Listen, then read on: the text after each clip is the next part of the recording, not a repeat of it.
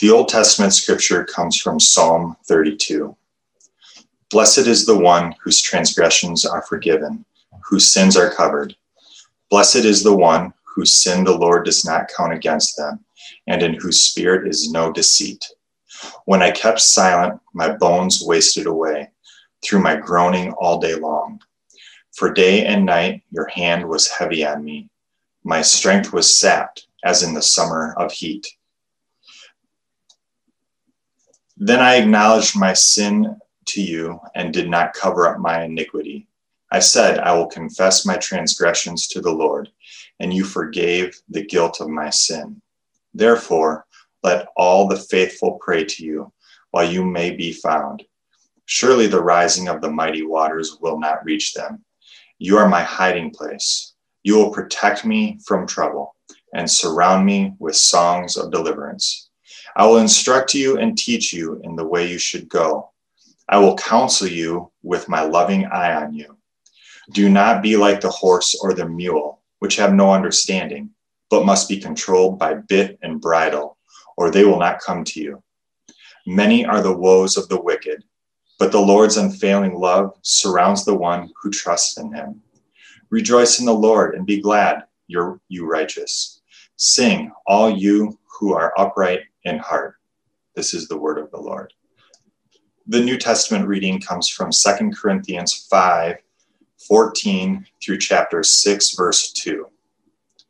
For Christ's love compels us, because we are convinced that one died for all, and therefore all died.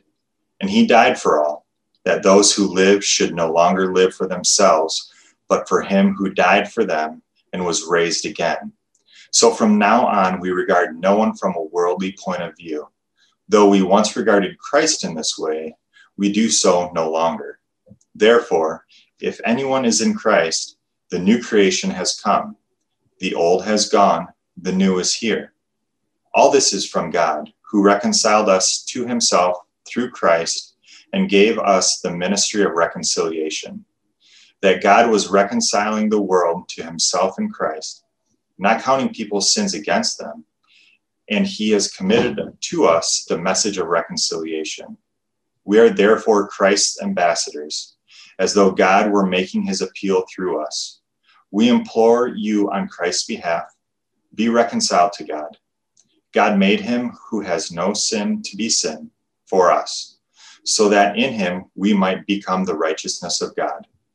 As God's co-workers, we urge you not to receive God's grace in vain, for he says, in the time of my favor, I heard you, and in the day of salvation, I helped you.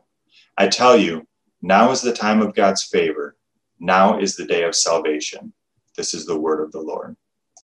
Paul's second letter to the Corinthians. Even though it's called Second or Two Corinthians in our Bibles, there are multiple clues within this letter that it's not the second thing he ever wrote to the church of ancient Corinth. Paul started this Jesus community in Corinth some time ago on one of his missionary journeys. You can read the story in the book of Acts, chapter eighteen. And after moving on, Paul got a report that things were not going well there.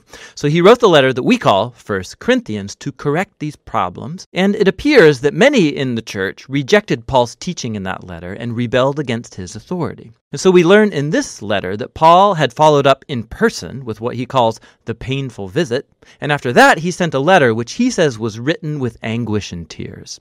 And so after all these measures, most, but not all of the Corinthians realized their arrogance and they apologized to Paul. They wanted to reconcile. And so Paul wrote this letter to assure them of his love and commitment. The letter's been designed with three main sections, each addressing a distinct topic. So Paul first finalizes his reconciliation with the Corinthians. Then in chapters eight and nine, he addresses the topic of forgotten generosity. And in the final chapters, Paul challenges the remaining Corinthians who still reject him. Let's dive in and you'll see how it all works. So Paul opens up by thanking the God of all mercy and comfort, who brought peace and encouragement to him and the Corinthians during this time of division and dispute. He acknowledges that things have been tense since this painful visit, and he makes clear he's forgiven them, he wants an open and honest relationship. But why had they rejected Paul in the first place? Well, we discover later in this letter that the Corinthians had disregarded Paul as a leader. He was poor, he earned a meager living through manual labor, he was under constant persecution and suffering, he was often homeless, and to top it off, he wasn't a very impressive public speaker. And so once the Corinthians were exposed to other, more wealthy, impressive Christian leaders, they started to think less of Paul. They were actually ashamed of him. So Paul responds first by showing that their elevation of these leaders, simply because of their wealth and eloquence, is a betrayal of Jesus. It shows a totally distorted value system. True Christian leadership, Paul says, is not about status or self-promotion. Paul depicts himself and the other apostles as captive slaves to King Jesus, who's leading them on a procession of triumph. Paul's job isn't to be impressive, but rather to point people to the one who is, Jesus. He then alludes to the recent demand of the Corinthians that he provide some letters of recommendation to prove his authority and credentials, and this is ridiculous to Paul. Their church wouldn't even exist if he hadn't started it, and so he says they are his proof of genuine leadership. They are his letter of recommendation. He cleverly quotes from the prophets Jeremiah and Ezekiel, saying that God's Spirit has written his letter of recommendation on their hearts as his new covenant people. The Corinthians shouldn't need Need any more proof than that. Now, the mention of the new covenant, it leads Paul into a long comparison between the old covenant between God and Israel that was mediated by Moses and the new covenant between God and the Corinthians mediated by Jesus and the Spirit. The old covenant made at Mount Sinai, it was truly glorious. It made Moses himself shine with God's glory, but that glory eventually faded, not to mention the fact that the laws of that covenant were ineffective at truly transforming Israel. But the new covenant, by comparison, is even more glorious because the resurrected Jesus is the very glory of God and he lives on forever. And it's his Spirit that's now transforming people to become more faithful, just like Jesus himself. Now, this all sounds amazing. I mean, who doesn't want to share in God's own glory?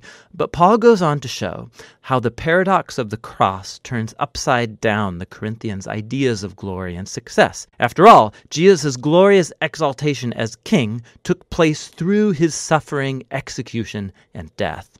On the cross, Jesus revealed God's salvation. He died for the sins of the world to reconcile people to God, but the cross does even more. It reveals God's character. He's a being of utter self-giving, suffering love that seeks the well-being of others. The cross also reveals a new cruciform way of life, and Paul's goal is that his life and ministry imitates the cross. So although his apostolic career, it's been marked by humility, suffering, by poverty, it was all to serve the Corinthians. And so when they disapprove of Paul's poverty and suffering, they disapprove of Jesus too. Paul's way of life and leadership is actually the proof that he authentically represents the crucified and risen Jesus. Paul really wants to reconcile with the Corinthians, but he won't let things lie until they've been transformed and embrace this upside-down paradox of the cross. After this passionate appeal, Paul moves on to address the topic of forgotten generosity. So the Jewish Christians back in Jerusalem, they had fallen into poverty due to a famine.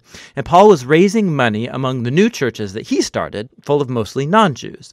They would all send a relief gift as a symbol of their unity in the Messiah Jesus. And so many of his churches, they were thrilled to give, but the Corinthians, in the midst of all this conflict with Paul, hadn't saved up for the gift. And for Paul, this isn't just about money. It's another sign that the Corinthians have not been transformed by the gospel about Jesus, which, at its heart, is a story of generosity. Paul says, "You know the generous grace of our Lord Jesus the Messiah, that even though he was rich, for your sake he became poor, so that through his poverty you might become rich." He's telling the story of the gospel through financial metaphors. Jesus gave up his glorious honor, or wealth, and he lowered himself to die like a poor slave, so that other people who are impoverished through sin and death can be exalted and become wealthy through the riches of God's grace. To To be a Christian is to let this story sink deep into your mind and heart, letting it transform you into someone who's more generous, more willing to share your life and resources to help others. In the final section of the letter, Paul focuses on the main source of his conflict with the Corinthians, that group of impressive leaders that he sarcastically calls super apostles. So they came to Corinth, promoting themselves and bad-mouthing Paul as a poor, unsuccessful leader. And at the risk of sounding self-promoting, Paul says, do these guys really want to compare credentials? He can totally take them on. Are they Jewish Bible experts? Well, so is Paul. He was a Pharisee, for goodness sakes. He has the whole Bible memorized. Do they want to brag about their superior knowledge of Jesus? Paul has actually seen and hung out with the risen Jesus. He's actually had visions of Jesus' heavenly throne room. But more importantly, Paul has given his entire life to the mission of Jesus. He sacrificed comfort and stability, and he never asked the Corinthians for money. Unlike the super apostles who charged a lot, Paul earned his own living. But, Paul says, he refuses to brag about these accomplishments because these aren't the things that really matter as a Christian. Instead, what he'll brag about is how flawed and how weak he is, because it's in those inadequacies that he discovers the love and mercy of Jesus. Or as Jesus once told Paul, "My grace is sufficient for you.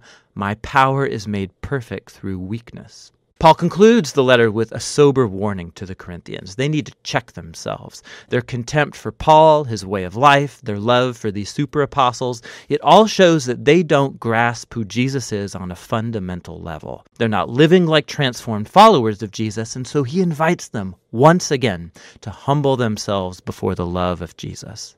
Second Corinthians gives us a really unique window into the life of Paul and the paradox set before us by the cross of Jesus. The cross challenges our values, our ways of seeing the world. We value success, education, wealth, but God values humility and weakness, because his love and power were made known through the suffering, death, and the resurrection of Jesus. The cross also unleashes the transforming power and presence of the Spirit to empower Jesus' followers to take up his cruciform way of life and make it their own.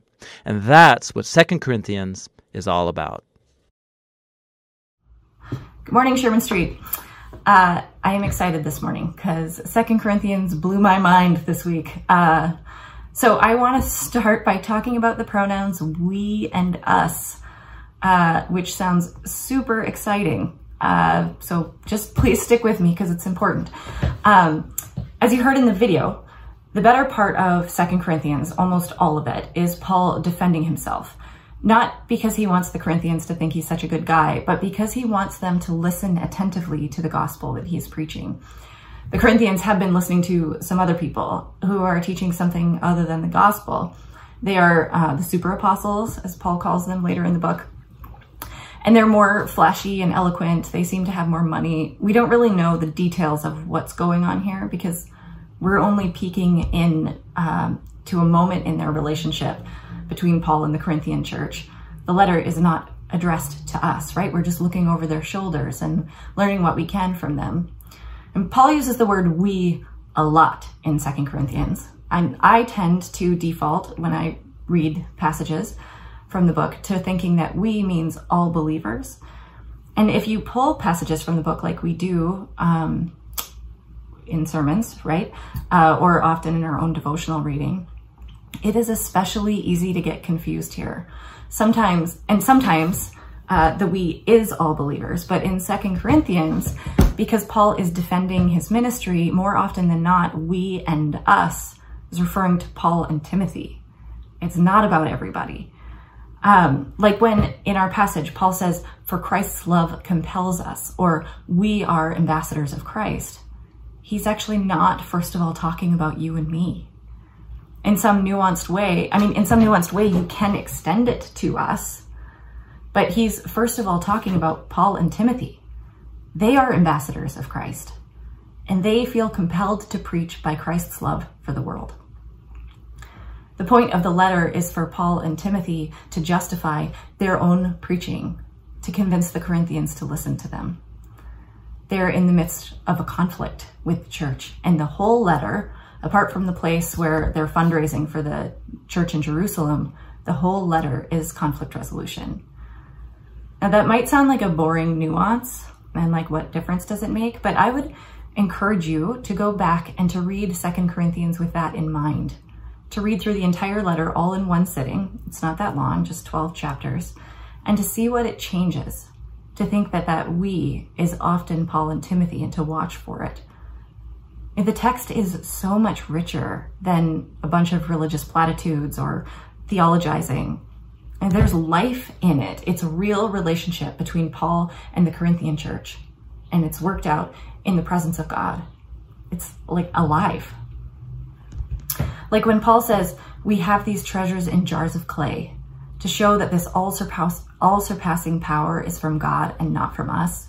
Like, yes, you could apply that to all believers, right? Saying that we all carry the gospel in this seemingly precarious way, held in our frail and sometimes failing hands.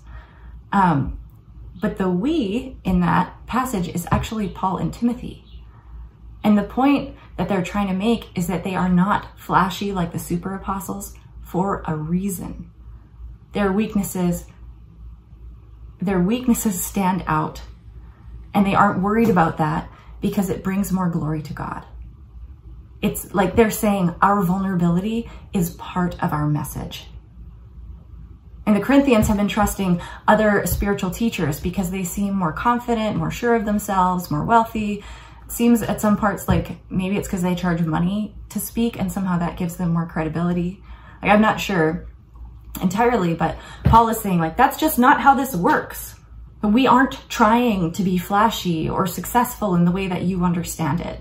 That would detract from our message of Jesus Christ, because the gospel is upside down.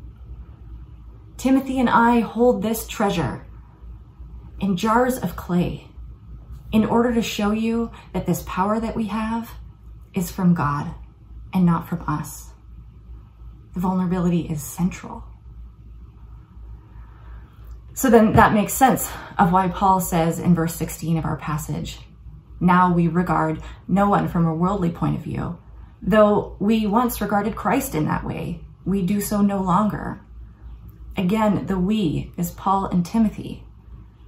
Paul is saying like, look, when I first heard of Jesus, a poor wandering teacher who hung out with sinners and tax collectors, who got himself crucified, a form of punishment that shows that you are cursed by God, I thought it was terrible that anyone would follow such a clear abomination of our faith.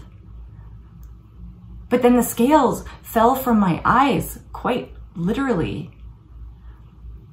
And I saw what was true.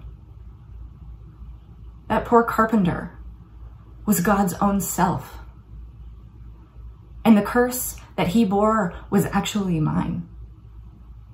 All of ours.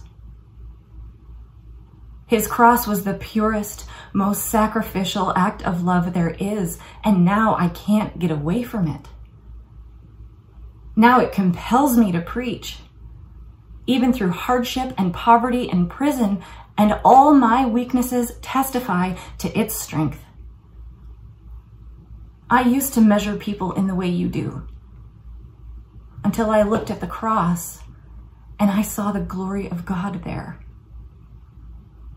Until I met the resurrected Christ. Paul is arguing that his weakness is part of his preaching, and that he preaches because he has been convinced that the gospel is actually good news for everyone. That he doesn't, he doesn't have ulterior motives. He's not trying to live up to the standards of the world.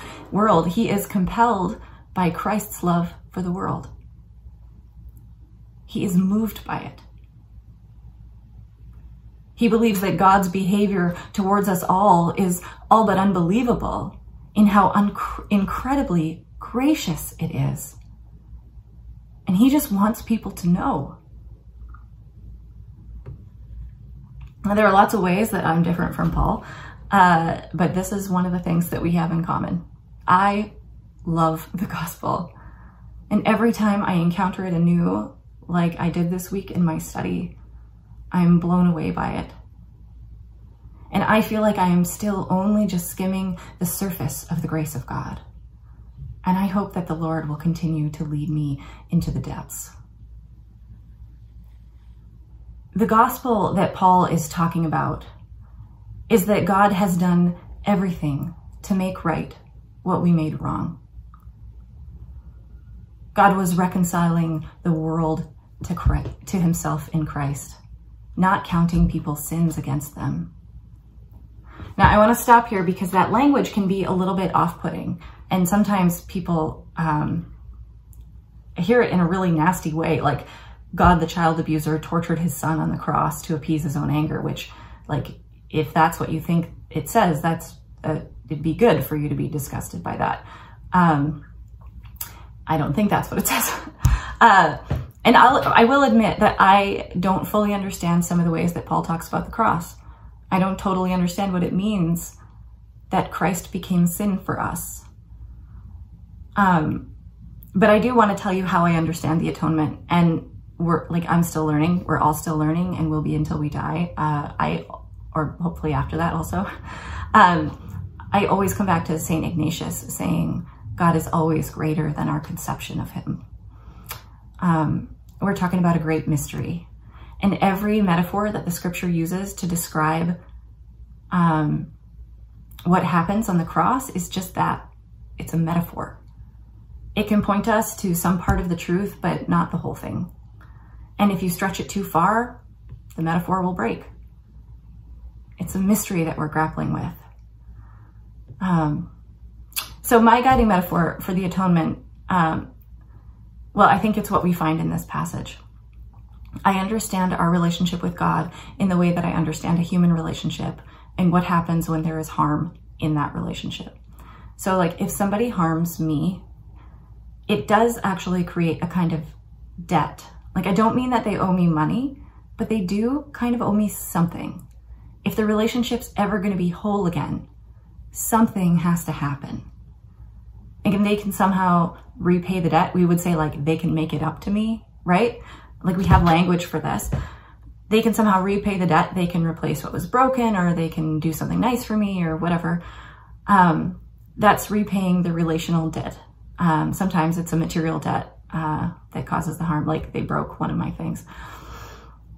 Um, but I also, I have the option not to ask them to repay me, right? I can forgive. And if I do that, it will cost me something.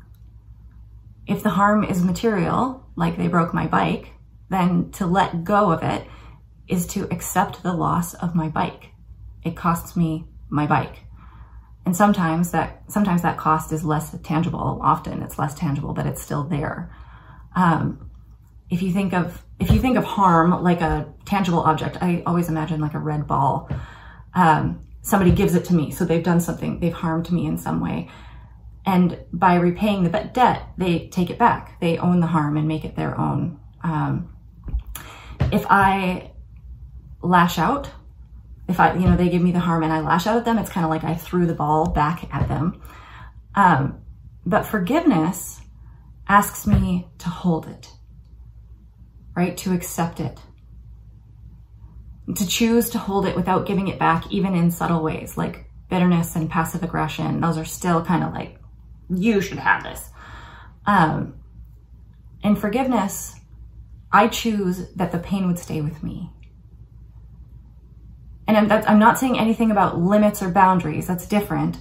Um, you don't. Ha- that doesn't mean you have to go back into like an unsafe situation in order to forgive someone. But the pain that has already happened, that's the part that I say I will hold it.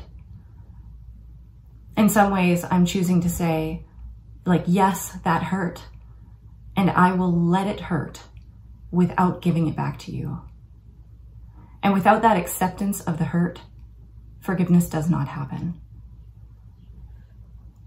The Christian story says that God gave us everything, even life itself, and that we had a whole, truthful, intimate relationship, but that we humans turned our backs on it.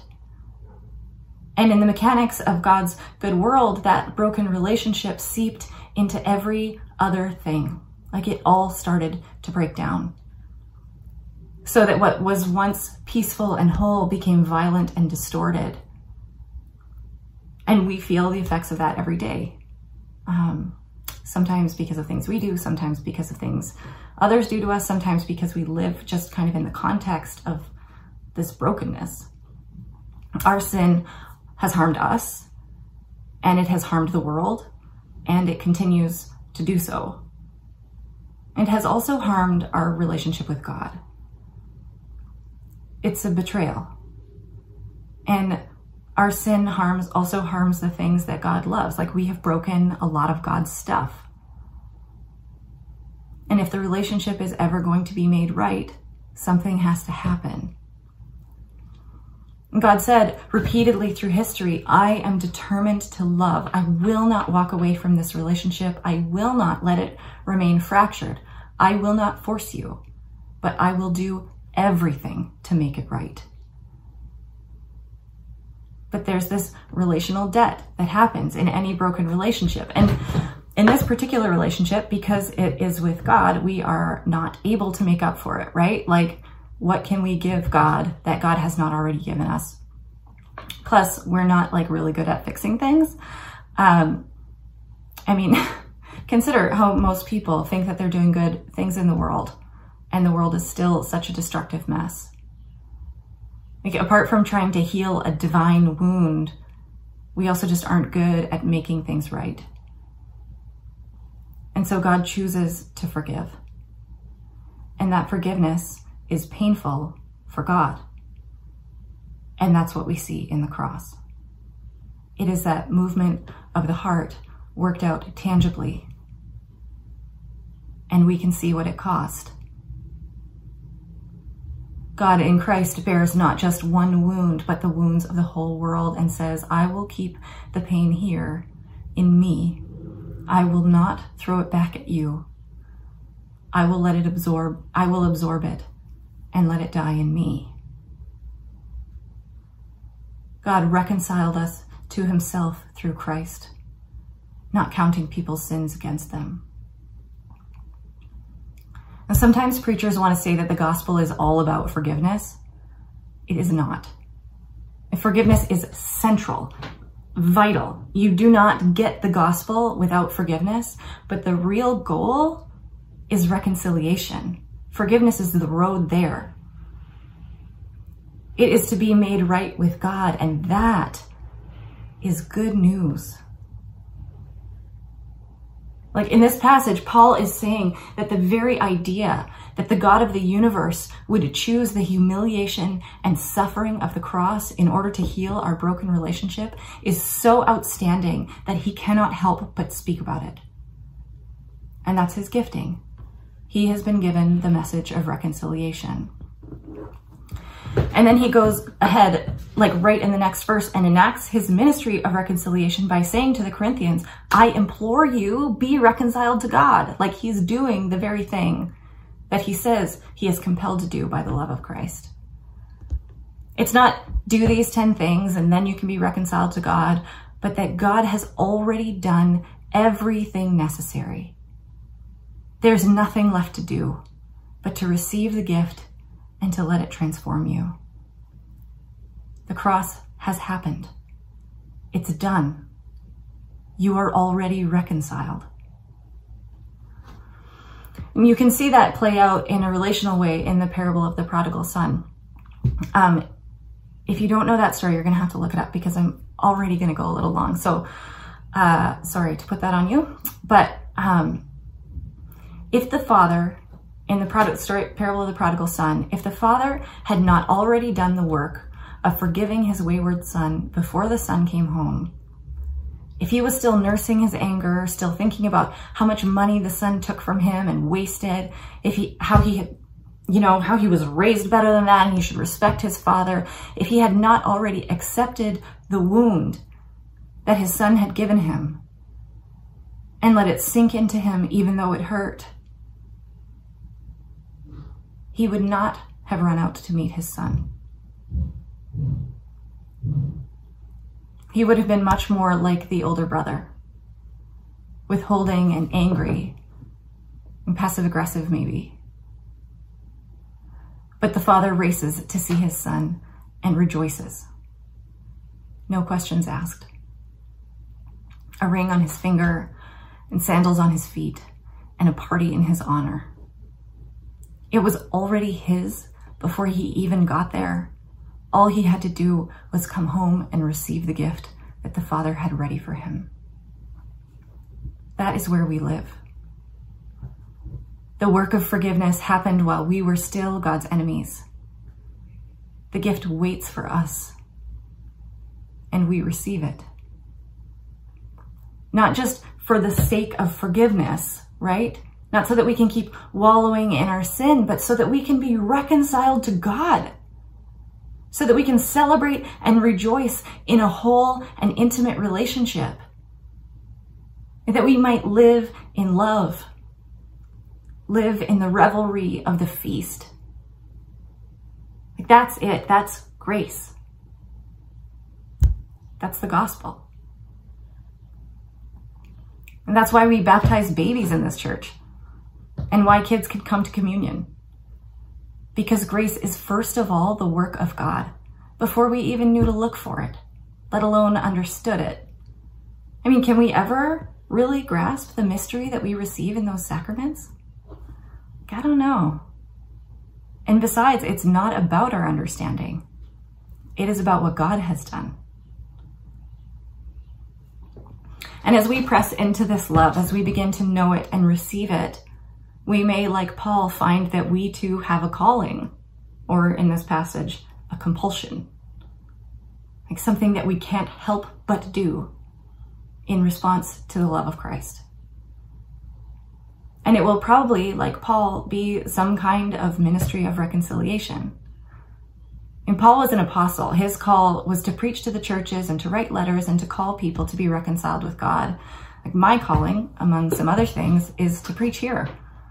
Because the love of Christ compels me. What does Christ's love for the world compel you to do?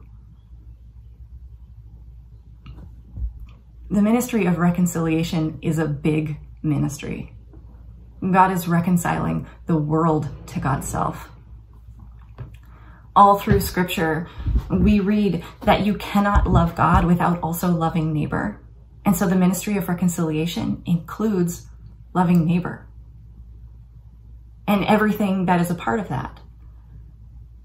In fact, actually, that's part of the reconciliation that was effected on the cross. Ephesians two tells us that the very same cross through which God reconciled us to God's self also made peace between the Jews and Gentiles.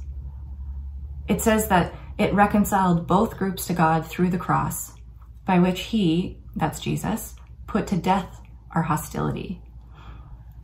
And the cross reconciles us to our neighbors, like even our enemies, because it reconciles us all to God. Like, we're united in this space. We become one in Jesus. And we just need to figure out how to live that out. And that's why I'm convinced that things like racial reconciliation are at the heart of the gospel, because the cross reconciled us all to God. And at that same moment, the cross also reconciled us to each other.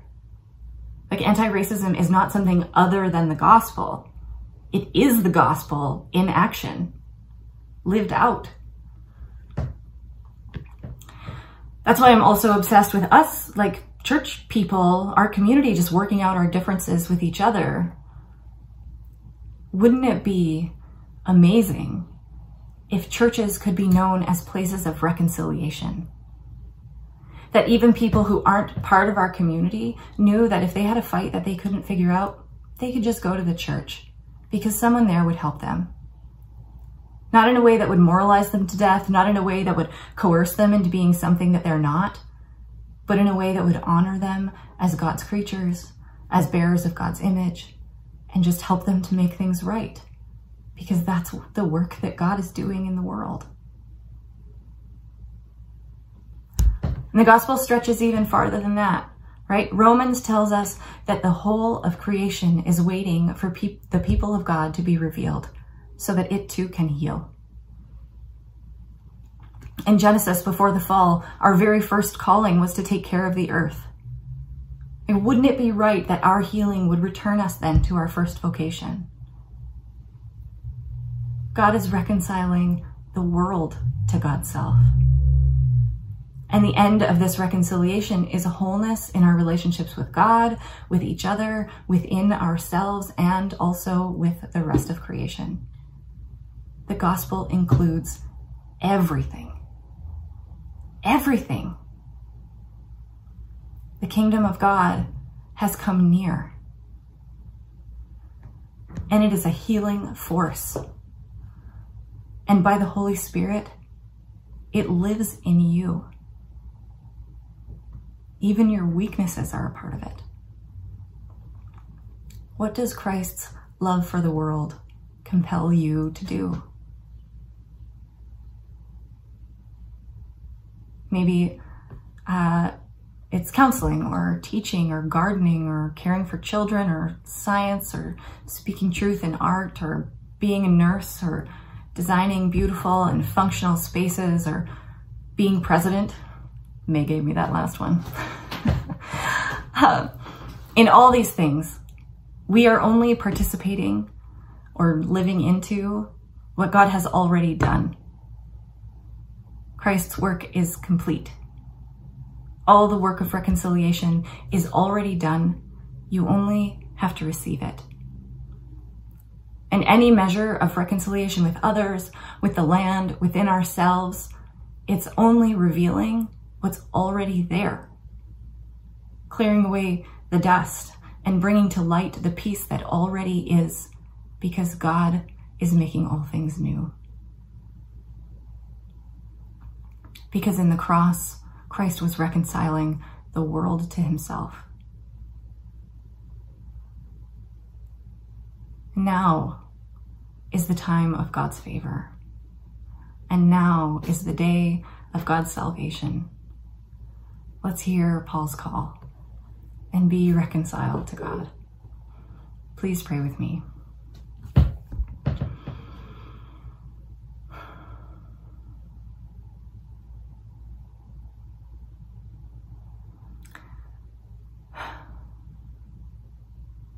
Oh Lord, I um, am just so grateful for you. Um, and for um, your willingness to submit yourself to servanthood and to the cross, to put yourself low that you might lift us up. And Lord, I pray that you would make us all um,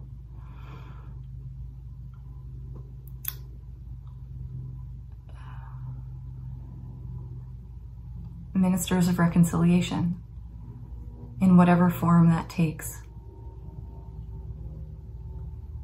That we would all be so moved by your love that we might um,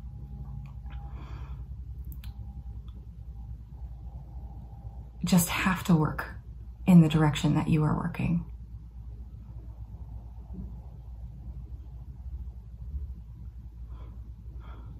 Lord, your kingdom come, and your will be done on earth as it is in heaven. In Jesus' name, amen.